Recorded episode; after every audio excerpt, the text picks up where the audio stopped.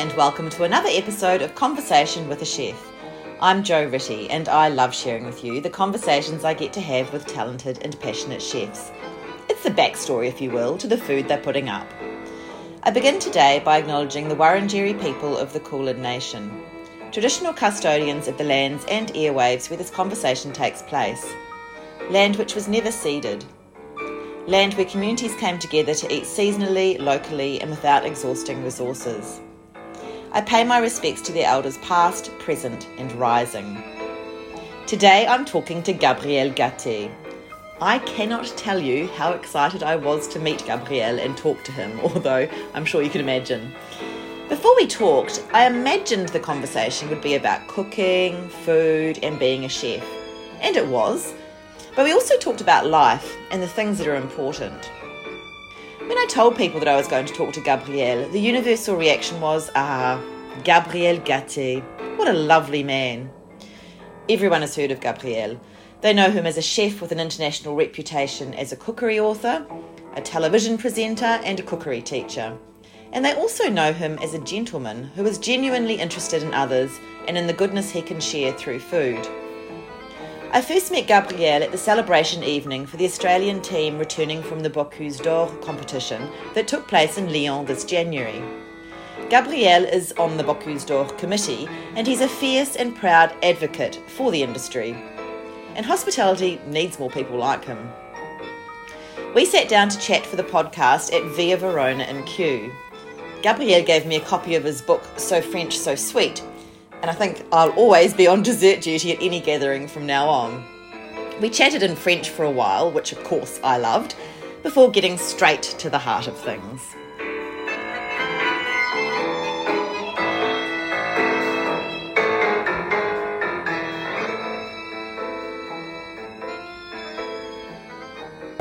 On commence Tout à fait. Bonjour Gabriel, thank you for meeting me today. It's a pleasure. It's nice to um, to speak about uh, about life. About life, that's right. And that's because food, food is life in so many ways. We often say that, but I think Completely. yeah, The, the role of a chef and a home cook is to nourish. exactly right. To nourish in a, the, the home cook nourish the family. Yeah, That's the role of a home cook. You uh, you cook for the family, and the family uh, the, members are in charge of, of eating. That works for kids too. That's the role of parents. The, the roles of parents is not to spoon, spoon feed kids. It is to um, to cook for them uh, food that, that nourish, yeah, balanced food and things like that. After that, it is the other person that takes the decision. Um, the chef, there's dimension of the chef needs to do something that is um, enticing because the client is paying. It needs to be something a bit more special. Sometimes it can be um, very creative. Sometimes it can be very classic. That's the choice of the, of the chef. Sometimes it's the, the choice of the clients to choose a place to. Um, uh, but at the end, we nourish. That means that um, I work with a chef that said um, uh, we don't want our clients to feel sick when they leave the restaurant, and that can happen. yeah, That the food was too rich, Too rich. too many courses in a menu, set menu, um, too many courses each individually that don't work together as a group and things like that. So that's really uh, the responsibility of the of the cook, uh, the chef, to um, to serve food that is um, that is balanced within a menu. And it's interesting because in thinking about talking to you, um, I feel as though you've obviously spoken to many people, journalists, um, writers over the years. Yes, yes, that's it, yeah. And I was thinking, you know, um, this whole idea of nourishing, I'm glad that you said that because I was thinking about how nowadays there's so much um, focus on fancy food, so MasterChef and, um, and some of these top restaurants where people are spending hundreds and hundreds of dollars on food. And, I, and we talked about this a little bit when I first spoke to you, but just the gap between um, that sort of food security gap between people who can't afford that or don't have the knowledge on how to use simple ingredients to cook nutritional food Yeah. What, so how do you how do we work within that? Well, uh, the reality is that uh, years ago, um, it, parents taught their kids to uh, become independent by teaching them the art of cooking family food. Mm. That's where it starts. Yeah. You have got to have uh, parents that share what they know, even if they don't know a lot. Mm. They need to share to their kids. Uh, the role of parents is to give independence to their kids as early as possible in their life. Yes. If you can't cook and you are 40, you're not independent. Mm. You know, so by the age of uh, by the age of teen, you know, you, when you are a teenager, you should be able to be able to cook uh, pasta and make a salad dressing and make a salad for yourself. You make a number of sandwiches, uh, steamed vegetables, make an omelette, you know, fried egg, uh, you know, a number of preparation. Because at the end, it's like a puzzle. Uh, and uh, there's lots of pieces in the puzzle. The more pieces you, the bigger the puzzle, the better the chef you are. But you become, uh, you want to instill the love of cooking early. Because if you have not done any cooking with your parents until you know, uh, you know, by the time you leave, Yeah. it's going to be much harder for you to uh, to embrace cooking. Some do, some do, and in a big way, because they missed it and they, it it suits them. But those that people will find all kind of excuse for not to cook, Yeah. not cooking. Yeah. Do you think it's a thing that's happened? When did it start? I wonder whether this idea of um, you know fast food or ready-made meals, because our lives have become so busy, especially in cities, or we think our lives are so busy, Yeah. that there is there are generations where yeah that they've lost that art of maybe their parents did try and teach them to cook or give them that idea of food but but they've now grown up and, and ha- don't have that themselves because Yeah. of busy lives etc and all of the um, the pre-made meals and all of those things so people have kind of lost that interest maybe in cooking and it, it, oh, Yeah, people are, are time poor, yes so that's the excuse that people give. yeah uh, because they are doing something else. But I mean, if we all spend as much time cooking as we do on our phone, That's right. That's so true. That's right. no, that, so basically it's a choice. It's a choice of. Uh, it's always a choice. It's, Yeah. it's a choice. But um, I am very very strong uh, with the idea of encouraging, you know, like toddlers, two, three, four, five, six year old, because at that age they want to help in the kitchen. Yes. But you have got to be very tolerant. Yeah. You have got to be very encouraging. So if they make a mess, it doesn't matter. It doesn't matter. As long as you instill the love of mani- manipulating food, the result is wonderful. You know, you can see a little kid that uh, cut a biscuit or you know, put some apple slices on a on a pastry to be cooked as a tart. They, they love it. Yes. They look in the oven, they see things happening, and they want to test it. And then this is a really good beginning because there's really two kinds of people at the end those that can look after themselves in the kitchen, and those that rely on, on other people to cook for them. If you cook for yourself, you have got more chance to be healthy in your life. You are going to make better choices at the restaurant. You are going to be able to cook spending less money. You are not going to feel that you have got to go to those top restaurants and spend not $200 to have a good meal. Yeah. You will be able to recognize a little restaurant in the corner, not far from you, that does some really lovely Asian food or a dish for uh, $25 instead of $56, which has become the price of so many restaurants now for a, a special main course. So basically, the more you are equipped from an early age, the more you are fluent. It's exactly like a language. You are a wonderful linguist, and you know that with practice, it is no effort to speak. At the beginning, it's hard. You stumble. If you are shy, it's even harder. If you are not shy, it's easier, and you become fluent. So cooking, it starts with a few ingredients. It's like a few words. You know, bonjour, je m'appelle Gabriel. Uh, it's a, this is a small salad dressing, or it's just uh, some smashed avocado with uh, with a seasoning, and you are very proud to do that on top of toast. You think you are very clever, okay? And then uh, you, the next stage is a little phrase, you know, and that can be. Um, a salad dressing with you know, some uh, hard-boiled egg, a bit of tuna, and some olives and some rocket. And you say, "This is delicious. This is interesting." And then after that, it is more like um, a risotto. And then after that, you each time you cook, you learn something different. Each time you learn a new dish. So I have a, a technique to teach cooking where I tell people you have got to learn to cook new dishes regularly. I suggest to my students to cook, uh, or to the people I talk to, like you, to cook a new dish every month. Something that appeals to you, something that you might have a little knowledge about it, or something you say, oh, I would like to learn to make, uh, let's make it a coq au vin, okay? A, a chicken casserole cooked in, in red wine for win, a winter dish. Uh, so you, you get a recipe, you allow plenty of time the first time and you follow the recipe the first time.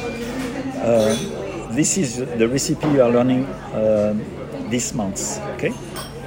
And you practice, you cook the dish and you practice that dish three or four times within the next months in order for you to master it lots of people cook new dishes and they say, oh no, that was not nice, it was overcooked, it was undercooked, my family didn't like it.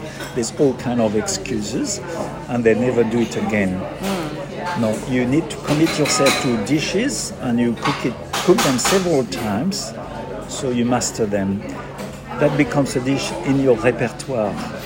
If you do, people say well, one dish a month is not a lot. Well, it is to start with. It is 12 new dishes a year, mm. okay? After 10 years, it's 120 dishes. You've got to look at it like that. That's right. If you start when you are 18, 19, 20 to do that, by the time of 30, you cook, you know how to cook 100 different dishes. If you know how to cook 120 dishes, you know how to cook 300 dishes because that risotto that you learn to make with mushroom and peas become a risotto with chicken and asparagus mm. without any effort. So basically, you learn to become fluent by practicing particular types of cooking, using different ingredients, different techniques, different seasoning. I think that's a, a, really lovely way to look at it. I wonder sometimes though if, if, I'm just following a recipe and it's a new recipe for coq au vin or whatever it yes, is, yeah. and and then I master that, but I'm but I'm a bit tied into that recipe because I haven't really understood the what the raw ingredients, how I might you know, yeah. how do I know what I've done wrong if it doesn't work out? So I feel yeah. like chefs have that knowledge of really understanding yeah. raw ingredients, and then they can go exponentially in their repertoire. Whereas so, home cooks don't have that. Well, I think you underestimate that you are cooking uh, at least once a day. Yeah. Fifty thousand meals or plus in your life. So there's plenty of room for practice. Mm. Plenty of room.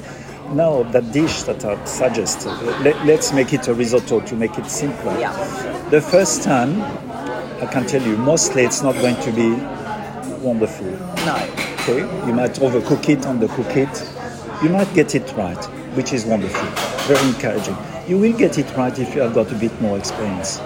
So each time you cook, your memory will keep some information about what you have done. This is what the chefs are you're not a chef. The chef will cook it 20 times in the same evening. You are cooking it once. That's why I suggest that next week you, you do that risotto again. Mm. And this time you say, I'm going to cook it for a few more minutes.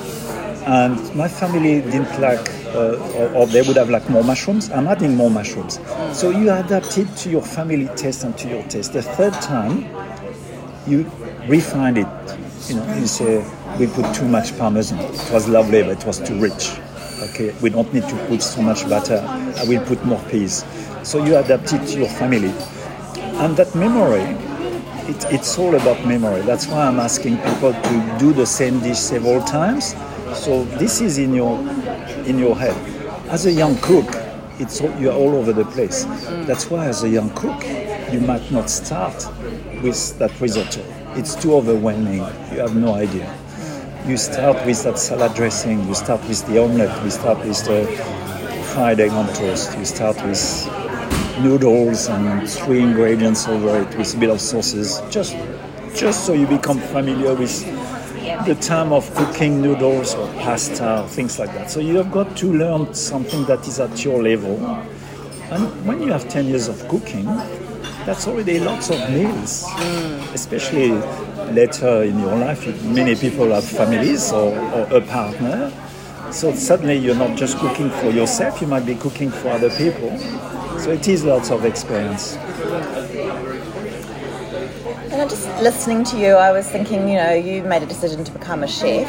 Um, but I feel as though when- whenever I'm in France, the families that I that I know, my friends in France, they all love food and they all talk about food all the time. And there are there are ways of doing things. You know, as a New Zealander living in France for a year, I had to always sit back and watch everyone. You know, when their new asparagus came into season, Yeah. they didn't get a knife and fork and Yeah. cut it up. They would get the plate, tip it up on the top of a fork or something, make a vinaigrette down the bottom Yeah. of the plate, and they dip each spear, spear in and eat it that way. I feel like French, French people, a big generalisation, have this innate knowledge and love of food and seasonality. Yeah. Is that still the same? Uh, it is changing a bit because Yeah. of the Americanization. You know, like the American influence is enormous, uh, the, the fast food and all of that. Maybe we should not call it American, but certainly started there. There's certainly a different kind of attitude. It is in my mind, you know, by looking at what I've seen in Australia all those years and often in Anglo-Saxon countries. Uh, those countries are very good at making fussy eaters Yes. at creating fussy eaters. Um, with children, seriously, as a young parent, you don't really. You, you cook for them, as I said, and you put the food in their plates or in the middle of the table. You don't force them to eat. But you don't ask them, darling, what do you want me to cook? You decide. You are responsible at that time uh, when they are very little for their health. So, French, French kids are not as fussy Yeah. as or they were not. I think that many are not still, but it's still it, it is changing a bit because we give too much choice to kids too early in terms of food. yes. It's it's a bit like you tell your kids, you know, uh, do you want to be vaccinated uh, when they are three or four? Or, you know, do you want to take your medication? Do you want to go to school? do you want to dress this morning? Yeah, yeah. you, you, you guide them. You help them to, to take the responsibility of that. Yeah. And with food, um, you have got to instill the joys of eating a wide variety of food. There is no doubt that little kids, generally speaking, are not that fond of vegetables and things like that. But you introduce the same vegetables in different form. I, I know, for example, our eldest son um, didn't like uh, cooked carrots, but he loved grated carrots. Or we would chop carrots and make a bolognese sauce, and he loved eating it. So it was not so much, it was just something that he had, that he had to accept. You don't force it, but little by little. The, the reality is that most adults, not all, love most foods. So, but that period, in terms of health, the experts will tell you that the, the quicker you learn to love vegetables, the healthier you are going to be longer. Yeah. Well, that makes sense. Yeah, Absolutely. yeah, And we mentioned coq au vin before, and I was interested when I was thinking about, you know, talking to you. So you, um, so you grew up in the Loire, Yeah. uh, and um, and I read that your mother and your grandmother were were great cooks. My so, grandmother was a very, very good cook. Yeah. Yeah. And so, how do you go from? Well, two parts to my question because obviously my head is racing ahead. The two parts are how do you make a decision to go from being a French person who loves food and is a good cook to actually deciding to become a chef.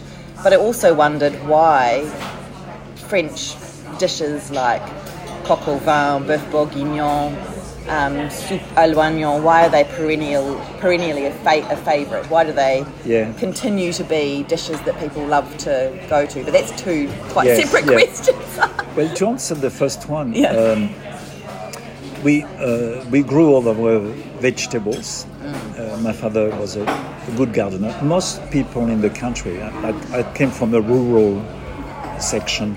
Most people had, had their vegetable gardens, Mm. but they didn't just grow three bunches of carrots. You grow you know, 20 kilos, 30 kilos, 40 kilos of carrots, 50 kilos of potatoes, um, enough for Yeah. the family of eight. Yeah. We didn't buy vegetable. Sometimes we bought some fruits, or like oranges and bananas, because we didn't have them. Otherwise, we grew all the vegetables. We had chicken, so that was a, a, a good beginning.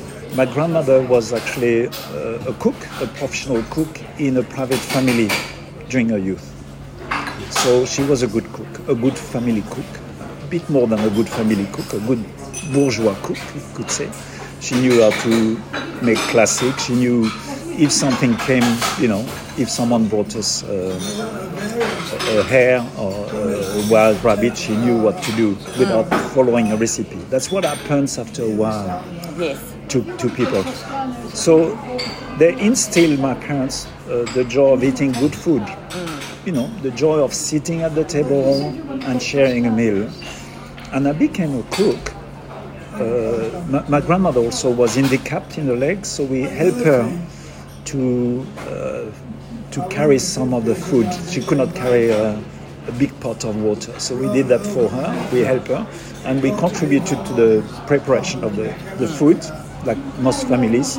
Kids help, you know, getting some parsley, uh, peeling the potatoes, shelling the peas. That's what you ask your kids at the beginning. Help me shell the peas, and you have fun together. You are nice with them. You have a chat when you do that and I thought cooking was fun. And I didn't really become a cook, really, because I love cooking, uh, although I did. I became a cook because I love eating. Yes. Okay. And I think, I think that's the most important thing, to love eating good food. And you say, "Oh, I enjoy eating good food. I, I, I've got to learn to do it. So that then you become, because the love of cooking becomes a bit more when you, you can actually cook of course you can because when you are a young chef i can tell you it's it's hard work and it's only when you are it's like a linguist it's only when you are fluent mm. that you say oh gosh that was worth it really it was so good you know i know i had to learn that vocab and with cooking it's professionally it's the same you've got to repeat the same movements so that is it now in terms of your second question with um, uh, france um, French cuisine, the way we know it, uh, there's always been an evolution. But it's, it started with very much as regional food because there was no transport. So each region had many specialties. The coq au vin was mainly in Burgundy. Uh, Boeuf bourguignon, okay? Yeah. Because there is wine, because the climate is good for chicken.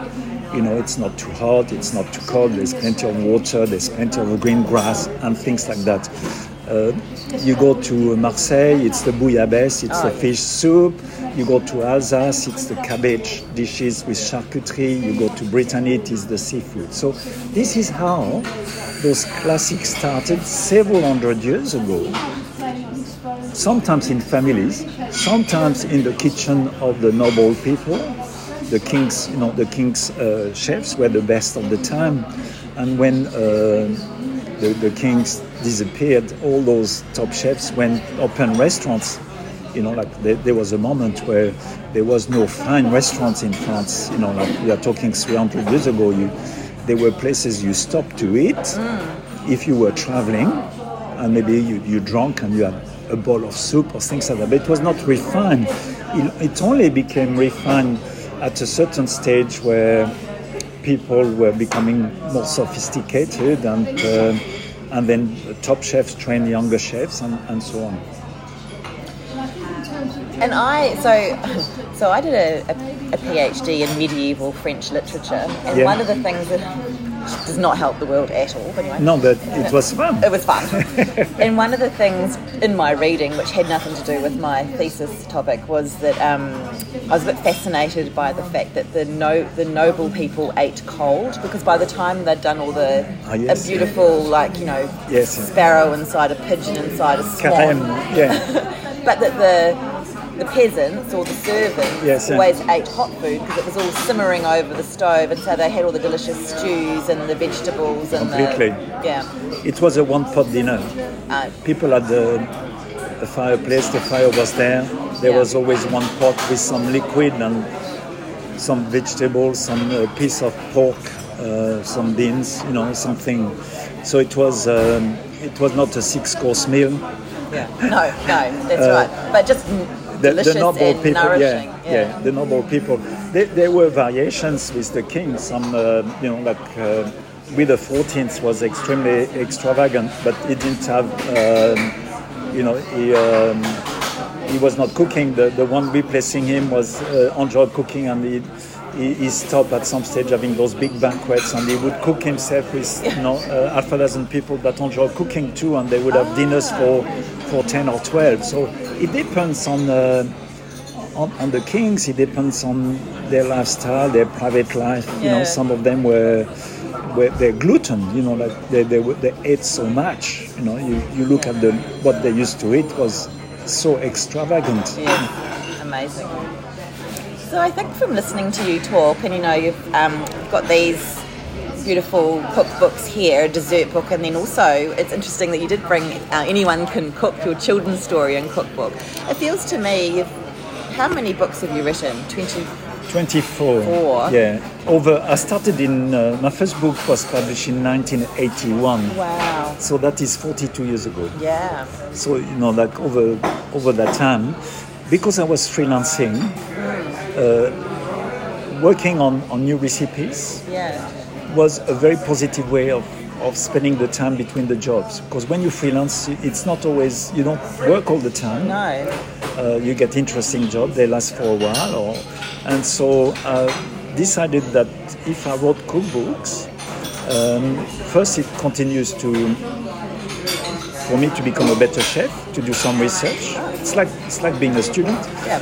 And then uh, and then whether the book if the book is successful then you get some income later on. If not, you still have learned something and rather than lots of freelancers they are depressed between jobs Yes. and they spend their money but they don't have. yeah, yeah, that's right.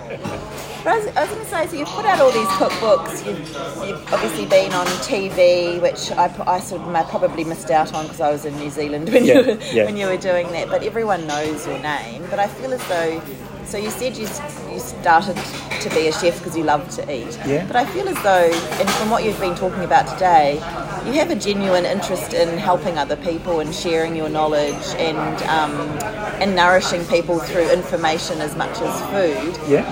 And I, I'm making a statement, not asking a question, am I? But uh, you know, and I saw you at the Bocuse d'Or uh, evening, so you've, you've become a real advocate for the industry and for food. Is that is that your focus now? Is this the sharing of knowledge and Yeah, encouraging yes. others? I think that um, we we all had uh, some mentors. We all had people that in our life we admire, and we we say, oh, that person is you know is positive, or that person is dedicated or passionate, and things like that. And there's a moment um, in your life where you you're young chefs, you you work hard to to get some kind of uh, to go somewhere. You know, like a young teacher, he said, "No, I like to be head of department, or I like to write a book, uh, you know, uh, on this or that, or do a PhD on this." Um, so you do that, and, and then suddenly you have a family. Not everybody, but that was my case, you know, with children. So you trying to juggle with uh, family and uh, work and lifestyle and things like that. And then um, then the kids grow and you know and, and then you starting to get ahead maybe uh, with with your family life, with your financial life, and then there's a moment where you say, well, I've not chasing money anymore. I am not chasing, um, you know, like um, fame or whatever you chase. Um, and so when you have the opportunity to share what you know with other people, um, it's good. It's good. It's a good feeling. It's a good feeling. Thank you, and thank you so much for talking to me today. I feel very honoured, and I've um, and you've given me so much. Thank you. Pleasure. You so much for listening to this episode of Conversation with a Chef with Gabriel Gaté. You can check out all the goodness on Instagram at Gabriel underscore Gaté, that's G A B R I E L underscore G A T E, and on his website www.gabrielgate.com. If you liked what you heard and you want to hear more stories from other chefs, I'm on Instagram at Conversation with a Chef. You can read the chat at www.conversationwithachef.com, and I would love it if you told a friend about my chats. You can, of course, follow me on Apple and Spotify podcasts. Once again, thanks so much for listening and have a great day.